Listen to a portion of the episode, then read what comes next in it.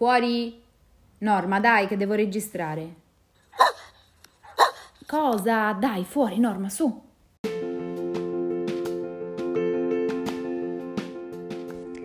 Salve e benvenuti a Fuori Norma, un podcast su disabilità, autismo, malattie croniche e fragilità sociale. Io sono Emanuela, un'insegnante, educatrice e attrice che ha anche la fortuna di essere disabile, autistica e fighissima. Decisamente fuori norma. Se anche voi per qualunque motivo vi collocate al di fuori della media statistica o amate qualcuno che lo è, questo è il podcast che fa per voi. Trigger warning. In questa puntata ci saranno menzioni di violenza e di autolesionismo. Abbiamo ospite oggi al podcast la dottoressa Flavia Caretto, psicologa e presidente di Cultura Autismo, anche se in realtà la sua biografia è lunga una pagina e mezzo, quindi io lascerei la parola a lei per presentarsi. Ciao Flavia, benvenuta. Ciao Emanuela. Che, che, cosa devo dire? Qualcosa di me in relazione all'autismo? Ma io qui dalla tua eh. biografia vedo che tu in realtà hai a che fare con l'autismo già dagli anni 90, è un lungo percorso quello che poi sì. ti ha portato infine a fondare Cultura Autismo. Quindi io prima di passare a chiederti che cos'è e cosa fate con Cultura Autismo, sarei molto curiosa di sapere eh, com'è stato essere testimone dei cambiamenti che ci possono essere stati dagli anni 90 ad oggi. E te lo dico proprio sinceramente perché a volte quando io parlo con qualcuno che mi dice ah so 30 anni che lavoro con gli autistici, a me viene un po' un brividino dietro la schiena. Perché non vuol dire che esattamente siano aggiornati, potrebbe capitare che abbiano le conoscenze che erano in voga 30 anni fa. Per cui, siccome so che il tuo caso è differente, mi incuriosisce molto eh, sapere la tua prospettiva su queste evoluzioni. Senti, a proposito di questo, non riesco a non raccontarti che una volta il mio professore, che poi è quello che ha dato il mio docente di tesi, che è quello che ha dato la, l'avvio, diciamo, al mio lavoro, perché devi immaginare che negli anni, alla fine degli anni Ottanta, eh, non c'era internet, eh, non c'erano quelle informazioni che abbiamo adesso, anche l'editoria, cioè le, i testi sull'autismo erano non posso dire meno di adesso, ce n'era solo uno. Devi considerare che io mi sono laureata, quando mi sono laureata io ero pubblicato soltanto La fortezza vuota di Bethlehem. Quindi è vero che io lavoro da tanti anni con l'autismo, ma è anche vero che le persone con cui lavoro adesso sono completamente diverse dalle persone con cui ho cominciato a lavorare, cioè è cambiato radicalmente il concetto di autismo. Ecco, per tornare al mio professore, una volta l'ho sentito dire a una persona che diceva io faccio l'insegnante da 30 anni e lui ha risposto evidentemente sono 30 anni che commette degli errori, no? E quindi questo è diciamo, l'errore si può anche allungare nell'arco degli anni. Adesso tornando all'autismo, l'autismo è completamente cambiato da quando ho cominciato a lavorare io. Quando io ho cominciato a lavorare intanto si chiamava autismo infantile. Innanzitutto non venivano presi proprio in considerazione gli adulti, quindi infantile che in teoria si riferiva a quella che all'epoca si definiva l'età di esordio, cioè il momento in cui si osservavano le caratteristiche dell'autismo nel bambino piccolo, però eh, eh alla fine si riduceva all'idea generale che l'autismo fosse qualcosa che riguardava i bambini e non gli adulti, no? Che cosa succedeva con gli adulti autistici? Insomma, nessuno se lo, se lo, si chiedeva questa cosa perché poi nessuno li aveva neanche mai visti. So che adesso sembra una follia dire questo, ma posso assicurare che le cose stavano in questi termini. Ma questo era un po' forse l'ultimo dei problemi, perché l'autismo era considerato una condizione estremamente rara quindi mh, non c'erano persone diagnosticate con l'autismo quando io ho cominciato a lavorare, erano rarissimi, no? A, a parte che venivano poi identificati con gli psicotici, quindi con la psicosi infantile, quindi c'era proprio uh, un'idea culturalmente completamente diversa da quella attuale E l'idea che anche i professionisti avevano dell'autismo è che si trattasse intanto di una patologia, e oggi sappiamo che l'autismo non è una malattia, ma che si trattasse sempre di una condizione che portava con sé una gravità quasi sempre assenza di linguaggio o linguaggio ridotto. Ecco, se compariamo questa immagine dell'autismo infantile sempre eh, relativo alla disabilità, disabilità del linguaggio è raro, ecco, adesso questa immagine è completamente distrutta, diciamo, da, fortunatamente peraltro, dalle scoperte più recenti. Quindi bisogna immaginare in questi anni di lavoro un'evoluzione effettivamente, almeno spero che sia stata un'evoluzione del mio modo di rapportarmi diciamo, alle persone autistiche, però soprattutto un cambiamento enorme nell'idea che c'è proprio dell'autismo a livello culturale anche a livello professionale. E come è nata l'idea di cultura autismo? Che cos'è? Di cosa vi occupate? Cosa fate? Cultura Autismo nasce eh, da un gruppo di professionisti dell'autismo, eh, essenzialmente psicologi, ma non solo psicologi, anche terapisti della riabilitazione come logopedisti, eh, dall'idea di alcuni anni fa proprio di eh, portare eh, in giro, quindi portare a livello sociale una consapevolezza diversa delle caratteristiche dello spettro dell'autismo, proprio di cambiare la visione sociale dell'autismo. E ti devo dire la verità, Emanuela, e credo che sia la prima volta che lo dico pubblicamente, io credo che questa funzione di cultura autismo sia esaurita. Ti spiego perché. No, no, guarda, lo, so che sto dicendo una cosa un po', un po' particolare, perché quando noi abbiamo cominciato a eh, pensare di avere questa mission, adesso voglio esagerare, insomma, però questa idea del, del cambiamento culturale, della visione dell'autismo, praticamente non c'erano autorappresentanti noi non abbiamo mai pensato di volerci sostituire alle autorappresentanti, semplicemente non c'erano. Cioè l'autismo era rappresentato da familiari che però per definizione rappresentavano persone che avevano bisogno di essere rappresentate, quindi l'autismo che si poteva autorappresentare non era presente a livello sociale in realtà. Ecco perché ti dico che credo che la funzione cultura autismo al momento si stia esaurendo, non perché penso che la visione sociale dell'autismo sia adesso finalmente del tutto corretta, ma perché penso che non tocca più a noi professionisti portare avanti questo discorso. E negli ultimi anni eh, vediamo proprio eh, persone come te e tante altre persone che hanno deciso di essere autorappresentanti che insomma si rappresentano perfettamente da sole, insomma non hanno bisogno di, di qualcuno che lo faccia al posto loro, non sei d'accordo?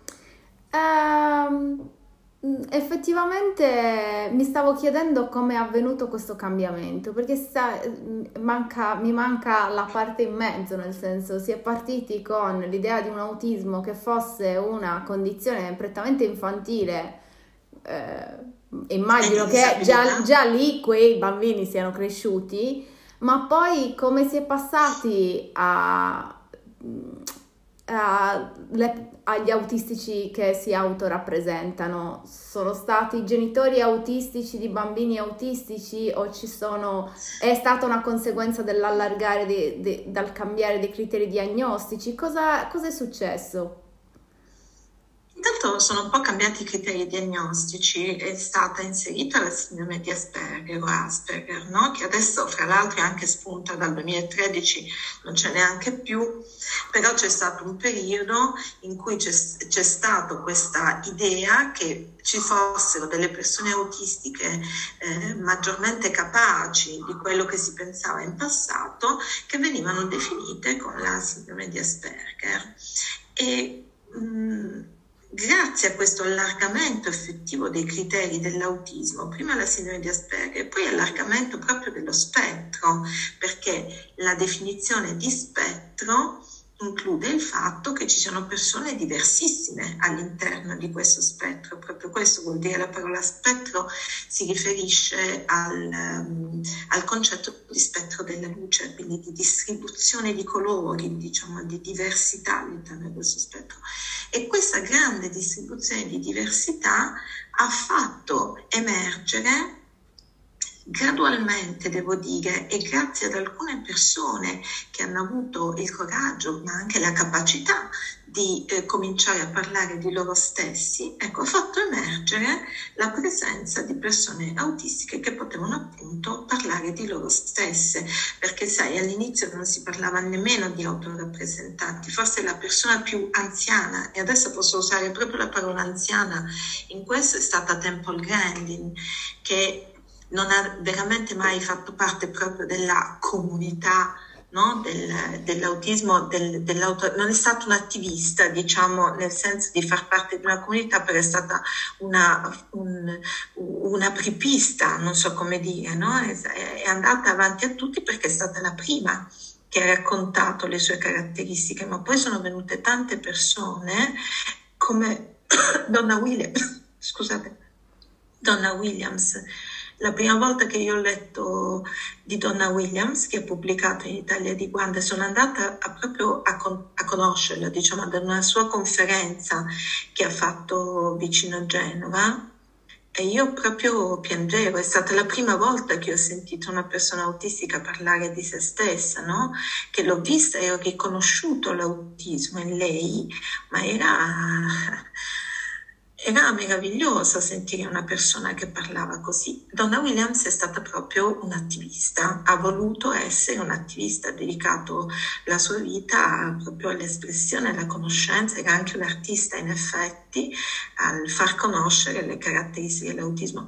E insieme con lei sono venute tante altre persone eh, che fra l'altro... Eh, non so se posso dirlo questo, ma c'è un bellissimo libro curato da, da Enrico Valtellina che eh, riporta una serie di scritti di persone autistiche, di cui alcuni ormai diciamo vecchi eh, da un punto di vista temporale, ma mai vecchi da un punto di vista culturale perché sono le prime persone autistiche che si sono espresse rispetto alle loro caratteristiche, sono quelle che poi hanno aperto a un'altra consapevolezza sociale. Sai, poi i professionisti vengono sempre spinti da... Mm, da, dalla base, diciamo, da qualcuno che sente una necessità, no? Se no il professionista Mm, non so se cambierebbero i professionisti come all'inizio della storia dell'autismo, eh, cioè fra gli anni 50, 60, 70, soprattutto negli anni 70 del secolo scorso, sono stati i genitori a spingere perché eh, venisse attuato un intervento adeguato, specialistico no? per eh, i loro figli, poi eh, negli ultimi direi dieci anni, ma con un'esplosione almeno in Italia negli ultimi due o tre anni, sono atti- le persone autistiche riconosciute ehm, a eh, portare avanti un discorso culturale che è ben diverso diciamo, da quello per cui poi invece era nata cultura autismo, no? quando queste persone non c'erano. Quindi credo veramente che, che forse è arrivato il momento di mollare diciamo, come professionisti e di lasciare lasciar fare alle persone autistiche. Per rispondere alla tua domanda se sono d'accordo, io non sono pronta a che i professionisti alle, nostri alleati ci lasciano il completo, eh, il, il compito totalmente sulle nostre spalle e ti spiego perché perché sì. la mediazione di un professionista alleato che quindi aggiornato, perché alleato sembra che stiamo davvero a combattere le battaglie, sì. eh, ma aggiornato, no? Perché come abbiamo detto gli studi sull'autismo si sono evoluti negli ultimi anni tantissimo, non c'è proprio paragone rispetto a quello che si sapeva mh, solo vent'anni fa e il fatto di avere dei professionisti che quindi eh, siano un tramite tra le persone autistiche che possono autorappresentarsi e raccontare l'autismo dall'interno, perché questo è il vantaggio poi alla fine, non è che è poter raccontare com'è viverlo e com'è l'esperienza di eh, rientrare nella condizione e le famiglie, cioè i genitori dei eh, nuovi diagnosticati, perché purtroppo c'è ancora oggi culturalmente un gap che si sente e eh, senza entrare nell'analisi di a, a, quali possono essere le cause ancora oggi di questo gap, questo gap esiste e il ruolo del professionista secondo me è ciò che può creare un ponte di collegamento no? e forse anche indirizzare i nuovi genitori verso eh, una prospettiva e una considerazione diversa dell'autismo perché i genitori di bambini appena diagnosticati eh, sono immersi ancora in quella cultura antiquata se vogliamo dire no? e quindi ancora oggi risentono di alcuni di quei pregiudizi che studiando invece l'autismo eh, noi e i professionisti stiamo andando a sfatare, no? Sì, forse una buona idea sarebbe quella di fare delle reti, cioè dei gruppi integrati, no? E questo ti devo dire si comincia a fare. Eh? Io partecipo ad alcuni gruppi integrati, mi fa tanto piacere, non è facilissimo, c'è genitori, professionisti e persone autistiche insieme per intenderci, non è facilissimo, ma eh, si comincia a ragionare in questi termini. Secondo me no, ma tanto... Questi sono i termini più fruttuosi, sì. se vogliamo, più forse sì. in questo momento difficili da affrontare, ma più fruttuosi per tutti, per la comunità e anche per eh, il cambiamento culturale, no? una, un'apertura di una prospettiva culturale, perché poi alla fine né l'autistico né la famiglia dell'autistico vivono in un'isola a sé, vivono all'interno della società, quindi uh-huh. eh, anche la comunicazione alla società in senso più allargato eh, ha bisogno di una prospettiva da più punti di vista, è come se guardassimo lo stesso prisma ma siamo seduti tutti intorno, quindi ognuno di noi ne vedrà un, un aspetto diverso e per comunicarlo uh-huh. all'esterno secondo me la complessità del eh, l'integrazione di questi sguardi è fondamentale. Non è facile, nessuno ha detto che questo sia un, ah, un obiettivo facile, ma... Senti, eh, un'altra questione riguarda appunto, l'abbiamo accennato, al cambiamento dei criteri diagnostici e anche questo incide sulla diversità di considerazione della condizione autistica oggi. Hai detto anche che si pensava fosse una malattia e adesso si è rivista anche questa prospettiva sull'autismo. Quindi io ti chiedo, diagnosi o condizione? Siccome so che tu fai anche diagnosi allo studio Caretto, vi occupate anche di processi diagnostici. Mm, mi aiuteresti a chiarire questa questo dubbio, questa um, complessità, ecco. Sì, e diciamo che il processo effettivamente continua a chiamarsi processo diagnostico, però al termine del processo non necessariamente quello che viene identificato deve essere una patologia, no? Cioè il processo è il tentativo, è il, il percorso attraverso il quale si va a identificare una condizione oppure la diagnosi di un disturbo. Ti devo dire che ufficialmente comunque l'autismo nei manuali diagnostici, nel manuale diagnostico che poi è il DSM5, viene definito comunque disturbo. Ma lo stesso DSM5 spiega che è tale, cioè le caratteristiche che elenca sono tali nel momento in cui esiste una difficoltà da un punto di vista adattivo, o il DSM5 ha preso proprio il partito di ragionare sulla sofferenza soggettiva, quindi se ci sono difficoltà adattive, sofferenza, eh, il DSM chiama l'autismo di disturbo. Se non ci sono eh, difficoltà adattive per intenderci, eh, proprio per essere chiari che cos'è una difficoltà adattiva, qualcosa che ti impedisce per esempio di portare a termine il tuo percorso di studi eh, per quello che potresti fare o eh, di eh, avere la possibilità di un lavoro, di una vita indipendente, di una interazione sociale per esempio all'interno di una coppia, quindi questo è quello che si intende per adattivo Se questo non c'è, effettivamente si è in presenza di un disturbo. Attenzione, non di una malattia, perché il concetto di malattia è comunque diverso. L'autismo non è letteralmente una malattia. Alcune persone autistiche sono malate, come alcune persone non autistiche sono malate. Cioè non, non c'entra il concetto di autismo con quello di malattia. Eh, quindi alla fine del percorso diagnostico noi molte volte troviamo una condizione No? Quindi le caratteristiche dell'autismo senza una compromissione da un punto di vista adattivo, a volte senza una sofferenza personale, ma molte volte con una sofferenza personale che però non è determinata dalle caratteristiche dell'autismo. Questo è molto importante, è determinata dall'impatto che queste caratteristiche hanno con una società che è disabilitante. Ormai questo credo che è qualcosa che ci diciamo da un po', insomma, non penso che non sia un parere mio personale, insomma, ma è, è quello che l'Organizzazione Mondiale della Sanità, quindi non, diciamo, non io personalmente, considera le cosiddette barriere sociali. No? Esistono delle delle specifiche difficoltà che la società pone alle persone.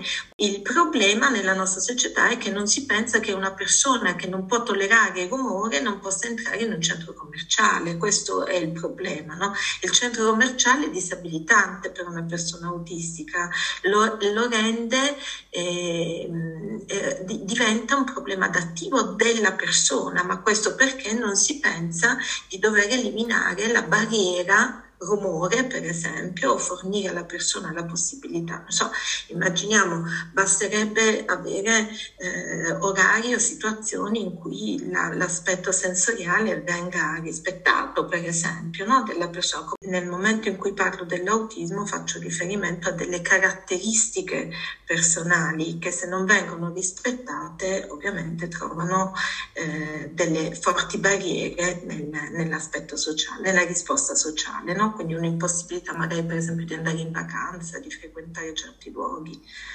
Non so se sono stata chiara, Emanuele. Per me sei stata molto chiara. Io cerco sempre altre voci che mi aiutino a spiegare, perché la domanda che mi viene spesso fatta è se l'autismo può essere considerato di per sé una disabilità. Quindi lì io entro nello spiegare la, la, la differenza e di spiegare che cos'è una disabilità sociale e che quindi non dipende esclusivamente dalle, cioè dalle, caratteristiche della persona, ma del contesto in cui è inserita. E può anche capitare che ci siano state, soprattutto in passato, io penso a mio padre, ma penso a eh, delle situazioni in cui ci siano persone autistiche che non hanno, eh, che vivono in contesti e in situazioni sociali facilitanti o non ostacolanti sarebbe più giusto ah, dire, sì. no? Non ostacolanti in contesti ristretti in cui non hanno eh, la necessità anche, perché purtroppo la vita moderna questo ci impone, no? la necessità di scontrarsi con le barriere che invece viviamo noi che viviamo nelle città e che già solo per il fatto di spostarci con i mezzi tutti i giorni eh, veniamo a contatto con delle barriere e quindi può anche non esserlo, cioè ci possono essere situazioni in cui la, non è disabilità, perché se tu vivi nelle condizioni eh, in cui non incontri queste barriere, disab- la società intorno a te non è disabilitante ed è anche possibile che tu manco mai ricerchi una diagnosi perché non, non senti la difficoltà adattiva, no? Come dicevi tu. Certo, sì sì, certo. Eh, per quanto riguarda invece la diagnosi e il cambiamento dei criteri diagnostici, eh, appunto, del, che, co, come, come, cioè, è difficile anche questo da spiegare perché la, la diagnosi e i criteri, leggendo i criteri, si comprende, si intuisce che sono criteri esteriori. Cioè, soprattutto quando inizi ad ascoltare uh-huh. persone autistiche che si raccontano, sì. capisci che l'osservazione dall'esterno, infatti io non mi sono mai riconosciuta, non mi è mai neanche venuto il dubbio, nonostante che eh, io sia venuta a contatto con testi che parlavano di autismo precedentemente perché sono descritti dall'esterno ed è una descrizione del comportamento esteriore. Quindi la diagnosi correggimi se sbaglio, la diagnosi si basa sull'osservazione di un comportamento. Sì, esatto. Guarda, è meglio dire su, sull'osservazione di eh, numerosi comportamenti, ma sempre comportamenti, di comportamenti si tratta e questo eh, in realtà pone una serie di problemi enormi perché ehm, allora, dobbiamo partire dall'idea che il DSM5, quindi il manuale che descrive i criteri diagnostici per l'autismo, non può fare a meno di descrivere comportamenti, perché non può descrivere pensieri. I pensieri li, li, li osservi attraverso il comportamento, anche fosse solo il comportamento verbale, cioè chiedendo delle cose alla persona, no? oppure attraverso i comportamenti. Quindi il manuale deve descrivere comportamenti ma per una serie di persone che non hanno una compromissione intellettiva, quindi sono persone intelligenti e verbali, questi comportamenti vengono in qualche modo e, e molto spesso, genera- anzi generalmente, gestiti dal, dagli apprendimenti che vengono fatti dopo la prima infanzia. Cioè quando si osserva il bambino piccolo si vedono effettivamente una serie di comportamenti, ma quando il bambino cresce impara a gestire questi comportamenti. Rimangono quindi i pensieri, le emozioni, cioè il modo diverso di approcciarsi alla, alla, realtà circostante, soprattutto alla realtà sociale, rimane il modo di pensare autistico, l'emozione autistica, la sensorialità autistica, ma i comportamenti non necessariamente si vedono più. Ti devo dire che il DSM5 questa possibilità la prevede proprio cioè è, è, è, cambiato, adesso personalmente non amo molto il linguaggio del DSM5, però è sempre, cioè negli anni diventa migliore ma rimane eh, discriminante, ecco, comunque eh, è, è, cambiato in maniera estremamente, estremamente migliorato il criterio. Intanto quello che prima si chiamava insorgenza dei sintomi, in realtà attualmente il DSM dice che le caratteristiche dello spettro dell'autismo diventano visibili nel momento in cui le richieste sociali sopravanzano, sono eccessive per le capacità del bambino. Questa è una definizione, guarda, per chi non si occupa di autismo non riesce a cogliere la bellezza di questa definizione, ma è meravigliosa perché definisce proprio le, l'evidenziarsi delle caratteristiche proprio al complessarsi della realtà sociale, quindi proprio quello che stavamo dicendo prima intanto. Questo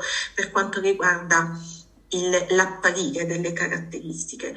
Nella, nello stesso paragrafo il DSM spiega che in alcune persone, che sono le persone che eh, sono appunto intelligenti e verbali, poi queste, eh, questi comportamenti vengono in qualche modo gestiti. Adesso purtroppo devo ammettere che il DSM utilizza il termine mascherati che però fra l'altro la comunità autistica ha assunto negli ultimi anni, soprattutto in inglese. Guarda, io non lo amo il termine mascherate, queste, le caratteristiche dell'autismo mascherate da apprendimenti, da strategie prese successivamente perché a me il termine mascherate dà un po' l'idea della, della truffa, no? del, del, del, fare finta no? di essere qualcosa che non si è per, eh, per, ottenere un vantaggio. Adesso non so, a me dà, dà di questo, insomma, il, il, termine, poi non so se tu, tutti quanti potrebbero essere d'accordo. Eh, però è un fenomeno veramente conosciuto nella comunità autistica, cioè questa necessità di provare ad apparire in modo diverso con questa grande sofferenza e anche grande dispendio di energie, no? provare ad apparire in maniera diversa da come si percepisce di essere. No? E il DSM dice quindi che quando tu incontri un adulto autistico, puoi non vedere nessun tipo di comportamento autistico ormai, no? ma rimane quella persona cognitivamente, sensorialmente, cognitivamente, emotivamente autistica. Certo è un paradosso quello che sto dicendo, perché se non lo puoi vedere dai comportamenti, da cosa lo vedi? E allora in effetti alcuni comportamenti diciamo ci, ci sono e poi lo vedi parlandoci. Eh, parlandoci, nel senso che le persone autistiche poi comunque mantengono appunto una loro cognizione particolare, un modo particolare di percepire le cose e la realtà che si può osservare effettivamente nella, nella conversazione. Ecco. Scusa, a questo proposito posso aggiungere una cosa? Naturalmente. Ok. Eh, oggi diciamo che eh, almeno negli Stati Uniti tre bambini eh, su dieci eh, diciamo fino a 8 anni, hanno una compromissione intellettiva, quindi hanno un quoziente intellettivo al di sotto del 70, del 70 che è un punteggio, adesso senza entrare nel dettaglio. Questo significa che circa 7 bambini su 10 diagnosticati non hanno una compromissione intellettiva. Una cosa che però vorrei sottolineare è che stiamo parlando di 10 bambini su 10 diagnosticati Certo. Perché non stiamo includendo tutte le persone che non sono diagnosticate o che magari hanno visto riconoscersi le caratteristiche dell'autismo ma non vanno in giro a dirlo, cioè non fanno parte delle statistiche. Mi, eh, mi segui? Sì, io mi colpì particolarmente sapere, allora, prima di tutto che eh, è necessaria un'equipe, non una persona che osserva perché i bias personali chiaramente possono inficiare il processo diagnostico e quindi anche nei bambini, no? Noi assistiamo a delle valutazioni fatte da un'equipe, da più test mm, fatte uh-huh. da un'equipe e poi che vengono ripetute nel tempo e che quindi nel tempo appunto come dicevi tu si controlla che la manifestazione di questi comportamenti non so, non so esattamente ci sia ancora o come, come funziona il monitoraggio nella fase di sviluppo nella fase di sviluppo eh, effettivamente si fa un monitoraggio perché queste caratteristiche possono cambiare tantissimo nel tempo, possono attenuarsi, eh, possono proprio modificarsi, per esempio le, gli interessi sensoriali o comunque gli interessi cognitivi, le grandi passioni della persona cambiano, la capacità di, di reciprocità nella conversazione cambia, insomma quindi nei bambini eh, viene monitorato vengono monitorate le caratteristiche anche una volta l'anno. Fino Questo a volte però a me ha dato l'impressione che si, cioè, torniamo lì probabilmente senza un uh-huh. accompagnamento adeguato da parte dei professionisti nei confronti dei genitori, che si abbia l'impressione che l'autismo sia migliorato.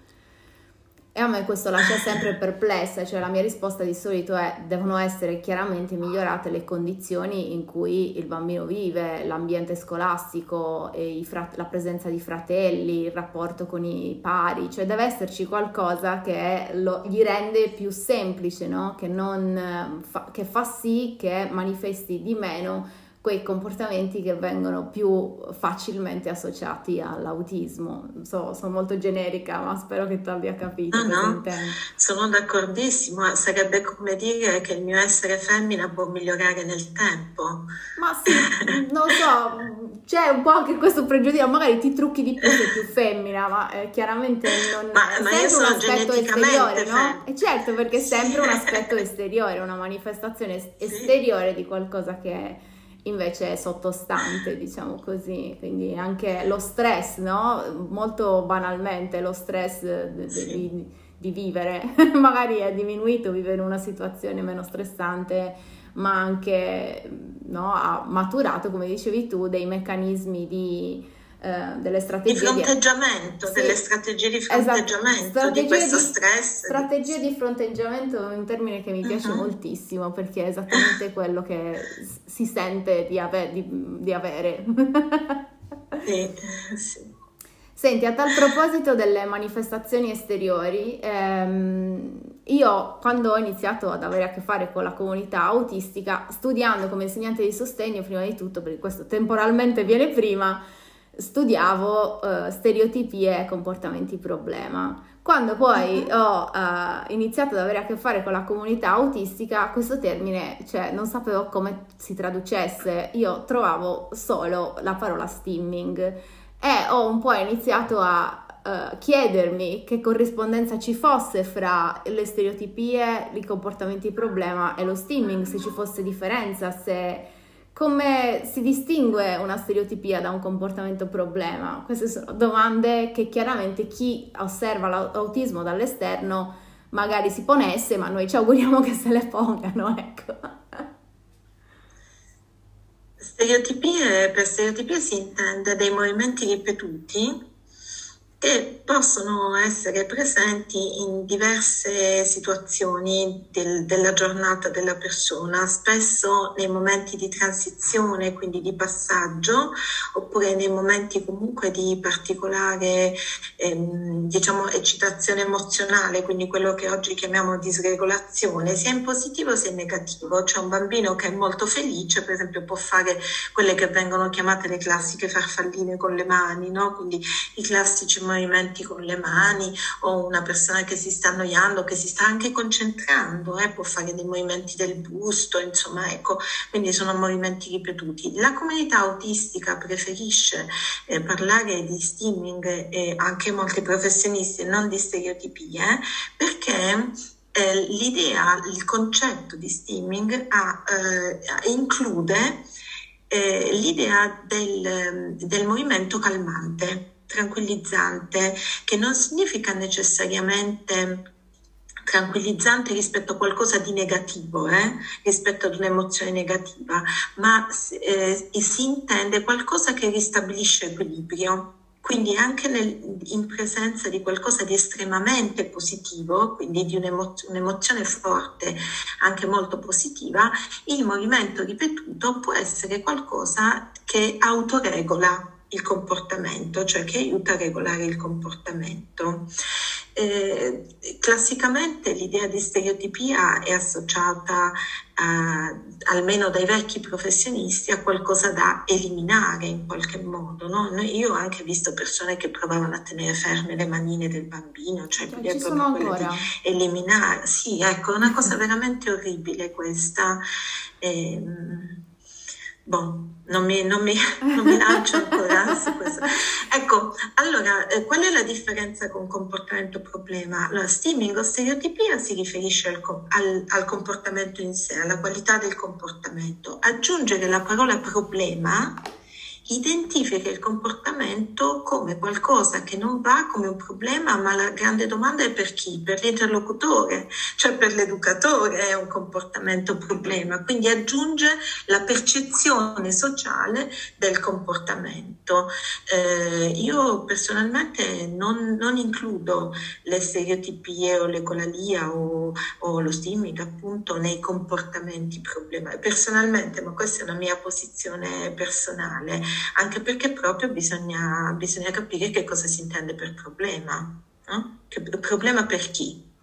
Sì, ecco. eh, in questo caso infatti cioè, poi non è più, uh, non ci sono poi dei criteri obiettivi per stabilire Dov'è il problema? Perché il problema, essendo per le altre persone, le altre persone sono varie ed eventuali, quindi magari alcune sono d'accordo sul fatto che questo sia un problema e altre non sono d'accordo sul fatto che questo sia un problema. Anche muovere le manine, io ti dico, ho sentito no, che ancora lo fanno perché in, come criterio allargato viene considerato il fatto che se si vede dall'esterno che il bambino è autistico, verrà bullizzato da grande, verrà discriminato da grande e quindi per il suo bene tu stai eliminando queste stereotipie, questo stimming, capito? Quindi è proprio c'è un, un'elaborazione di significato molto ampia sopra questi eh, comportamenti, appunto, manifestazioni esteriori, senza contare che, non so, che te lo chiedo a te, che cosa comporta mm, eliminare questo tipo di autoregolazione in un bambino? Intanto direi proprio che non è possibile, nel senso che se togli un comportamento poi ne, ne viene fuori un altro, non è etico oltre che non essere possibile, perché evidentemente se c'è vuol dire che ha una funzione per la persona e voglio aggiungere che se qualcuno viene bullizzato non è perché lui ha fatto qualcosa, ma perché esistono i bulli, quindi bisogna lavorare sul non bullizzare le persone e non certamente eh, sul, far, sul togliere un determinato comportamento a una persona. Questo non vuol dire, aspetta Emanuela, che non si lavori sull'autoregolazione, perché se l'autoregolazione disregolazione, cioè se la disregolazione provoca comunque disagio a una persona. Io lavoro sulla disregolazione, cioè sull'aiutare il bambino a essere maggiormente regolato, ma non lavoro direttamente sulla stereotipia o sullo steaming, perché quella è una conseguenza, diciamo così. No? Io posso aiutare la persona a trovare dei modi per essere maggiormente regolato. Se poi i suoi modi sono comunque quello di dondolarsi, io penso che la gente dovrebbe accettare che qualcuno nel mondo si dondoli. Mettiamola così, no? Io sono, non posso che essere d'accordo, no. chiaramente. Ehm, senti, ci sono dei casi in cui invece eh, i comportamenti possono essere dannosi per se stessi o per gli altri, mi vengono in mente i comportamenti estremi, no? Perché ogni volta a me viene detto no, gli autistici sono quelli che si sbattono la testa per terra. No, intanto non è così e senti in questa storia che ti ho raccontato nella mia storia, eh, ti devo dire che all'inizio della mia carriera io ho lavorato con tante persone con autolesionismo, con tante persone che avevano comportamenti di aggressività nei confronti degli altri e anche nei confronti loro stessi. E questo è andato ehm, è diventato sempre più raro con l'andare avanti degli anni, cioè non, non non mi succede più, veramente era drammatico l'inizio del mio lavoro, insomma, trovare tante persone che si facevano del male, sono stati dei, dei, momenti, eh, dei, dei, periodi di, di, lavoro complicati anche emotivamente, no? Però queste persone... Eh, eh, cioè non queste persone, le persone sono le stesse, diciamo, questi comportamenti si verificano sempre meno e io a volte dico non li vedo più, poi a volte cioè, dico forse non, forse non è giusto perché poi ci sono tante persone che li vedono e che quindi mi dicono no, ma veramente noi li vediamo questi comportamenti. La grande domanda è però e qua non so perché è un po' complicato farla perché sembra un po' come di parlare male di, del, della situazione degli altri, ma la grande domanda è perché, no? Cioè perché non si lavora sulla prevenzione di questi comportamenti che poi, fra l'altro l'unico modo di prevenirli è di rispettare le caratteristiche della persona. Eh, io credo che si dovrebbe lavorare sulla, sulla prevenzione. Sì, purtroppo Quindi... non è anche un criticare, è proprio si capisce quanto c'è scarsa conoscenza e anche se vogliamo no, scarsa capacità di osservazione, ma perché c'è non sai che cosa stai osservando, no? Quindi sono de- delle cose che viste dall'esterno, dei comportamenti, delle manifestazioni che dall'esterno sembrano eh, assolutamente irragionevoli, senza nessun appiglio con la realtà, eh, no, è proprio la follia pura, l'incomprensibilità e l'imprevedibilità no, de- del comportamento. Ed è chiaro che a quel punto è anche difficile sapere che cosa stai andando a osservare per prevenire. E sì. Quindi secondo me anche lì la critica è, mm, purtroppo è alla scarsa conoscenza e a scarso aggiornamento. Torniamo sempre lì su quello che sia l'autismo e su cosa sia opportuno fare perché eh, come dicevi tu poco fa, se io inizio a togliere, togliere, togliere, a lavorare per reprimere in qualche modo, no? Da qualche parte in qualche modo eh, vengono fuori nuovi comportamenti, la persona aumenta il livello di stress, aumenta il livello di mm, la sensazione di essere oppressi, il panico, il non poter utilizzare le proprie strategie anche istintuali, perché non stiamo parlando di chissà quale piano a tavolino per gestire che cosa, sono strategie istintuali, no? Quindi sì. chiaramente è come mettere spingere qualcuno in un angolo sempre più stretto da qualche parte in qualche modo quell'energia perché io continuo a parlare di energia perché per me è, rappresenta meglio perché l'energia per me rappresenta sia il positivo che il negativo. Quindi quando l'energia uh-huh. sale ed è compressa deve uscire che sia positiva che sia negativa in qualche modo deve uscire quindi...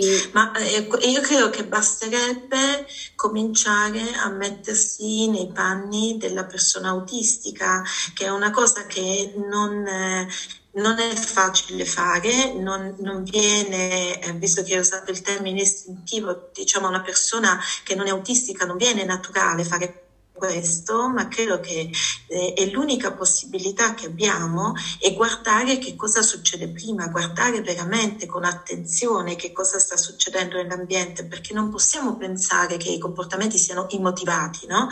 Dobbiamo capire che cos'è che spinge, che sollecita un determinato comportamento. Sai, adesso non, si comincia a non dire più questa cosa che le persone autistiche non hanno una teoria della mente, no? Si comincia a ragionare sul tipo di empatia, no? del contagio emotivo, diciamo, nell'autismo. Però quello che si diceva fino, e, e devo dire alcuni continuano a dirlo, diciamo, eh, fino a molto tempo, non molto tempo fa, insomma, e si continua, è che le persone autistiche non hanno una teoria della mente, no? E, e effettivamente le persone autistiche non, non, si creano con facilità una teoria della mente tipica e le persone eh, neurotipiche o non, non autistiche non hanno assolutamente una teoria della mente autistica, non capiscono il bambino autistico e quindi quello che il bambino autistico fa appare immotivato, anche quello che fa la persona adulta autistica. Quindi eh, se è diverso da quello che ci si aspetta, va in qualche modo eh, bloccato, represso, come dicevi tu prima, prima di essere compreso, no? Invece il punto è cerchiamo di capire che cosa sta succedendo per, decidere, per fare qualunque piano, diciamo, per decidere qualunque cosa in merito. Certo, per quello ti dico il ruolo dei professionisti che possano anche, anche semplicemente spiegare questo processo, perché per le persone è difficile separare le cose che vengono automatiche, ma credo che questo capiti anche agli autistici, non nel senso che a me le cose che mi vengono automatiche sì. io non ho consapevolezza del processo che le crea. Quindi automaticamente mi sembra tutto un'unica azione, un'unica cosa, e invece dietro c'è un processo. Quindi avere qualcuno che ti indirizza nel fatto che ci sia un processo dietro, eh, che mh, attribuendo un significato prima, di, prima bisogna fermarsi e osservare. L'osservazione è sempre, comunque, è difficile avere un'osservazione obiettiva perché proiettiamo i nostri significati quindi chiaramente eh, anche questa è una cosa che va fatta presente. Per questo motivo ti dico, il ruolo dei professionisti non è così scontato e indifferente, eh, perché queste cose sono, non sono scontate e indifferenti per nessuno, né per noi né per i neurotipici. Perché anche noi attribuiamo i nostri significati, no? Perché ognuno è misura del proprio mondo.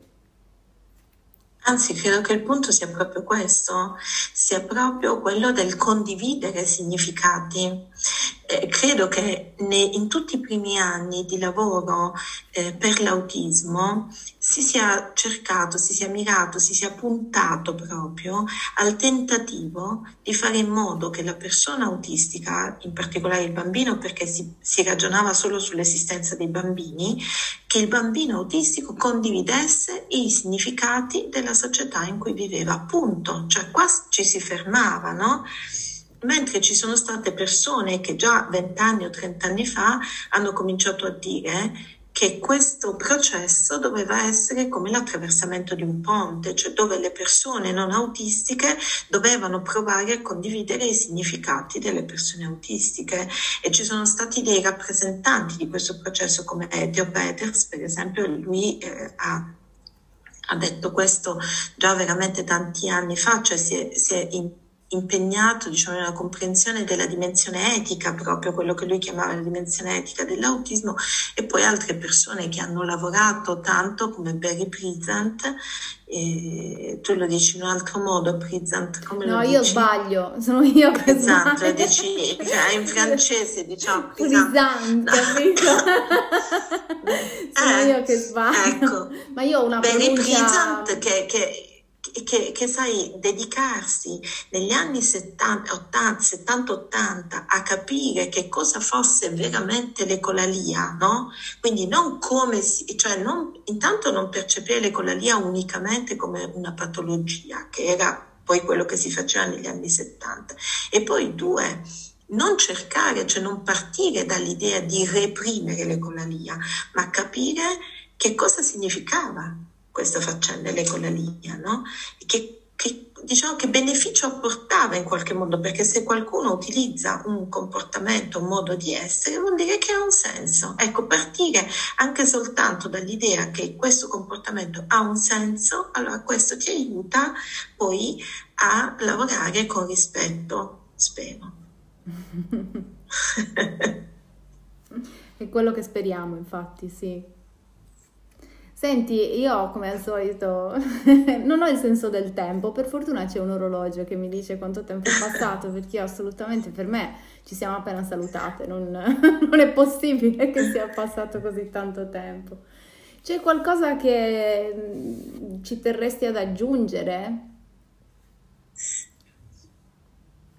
Eh, mi, hai, mi, hai, chiesto tante cose, quindi no, va bene, ho detto, ho detto tante cose, anche io non, vol, non, vorrei essere, non vorrei essere, non so, ridondante, ecco, però credo, ma mi senti Emanuela? Assolutamente sì, sì. ti sento. Ok, eh, perché in realtà credo che le cose da dire poi sono davvero tante, sì. Infatti so. io già te lo dico, ti aspetto alla seconda stagione del podcast, mi piacerebbe eh, riaverti, già ti prenoto per la prossima stagione. Va bene, così riascoltandomi capirò che se ho detto delle sciocchezze e sicuramente ne ho dette oggi pomeriggio, eh, allora poi potrò rimediare. Mi dai questo diritto di replica, evviva! Non credo, a me stessa, non credo davvero stessa, che, che tu abbia detto delle sciocchezze, anzi io ti ringrazio molto perché io ho sempre bisogno, cioè la mia voce, io studio e condivido quello che studio semplicemente questo, però è anche lì, come dici tu, poi vabbè, fra un anno magari io ho studiato cose in più, so cose in più e quelle che ho detto l'anno prima dico ah aspetta, quello va revisionato un attimino e purtroppo è... Anche questo è un questo... esercizio contro il mio perfezionismo, capito? Perché ogni volta dico accidenti, però è un processo, anche io sto imparando, quindi le cose si muovono molto velocemente in quest'ambito, mi sembra di capire. Eh sì, sì, è giusto così. Sì. Io ti ringrazio per eh, questa meravigliosa chiacchierata.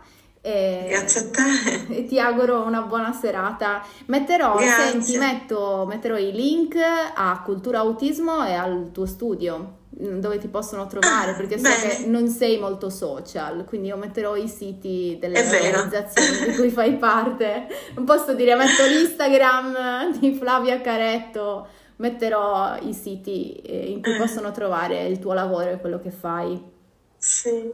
Allora io aspetto di vedere gli altri gli altri tuoi video e per sentire i prossimi podcast. Grazie.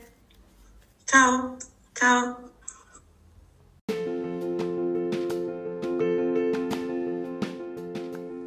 questo è tutto per oggi, spero che la puntata vi sia piaciuta. Se vi va fatemi sapere che cosa ne pensate, cercatemi su Instagram e Facebook come Emanuela Masia o potete seguire i link ai miei account social che sono nelle note dell'episodio.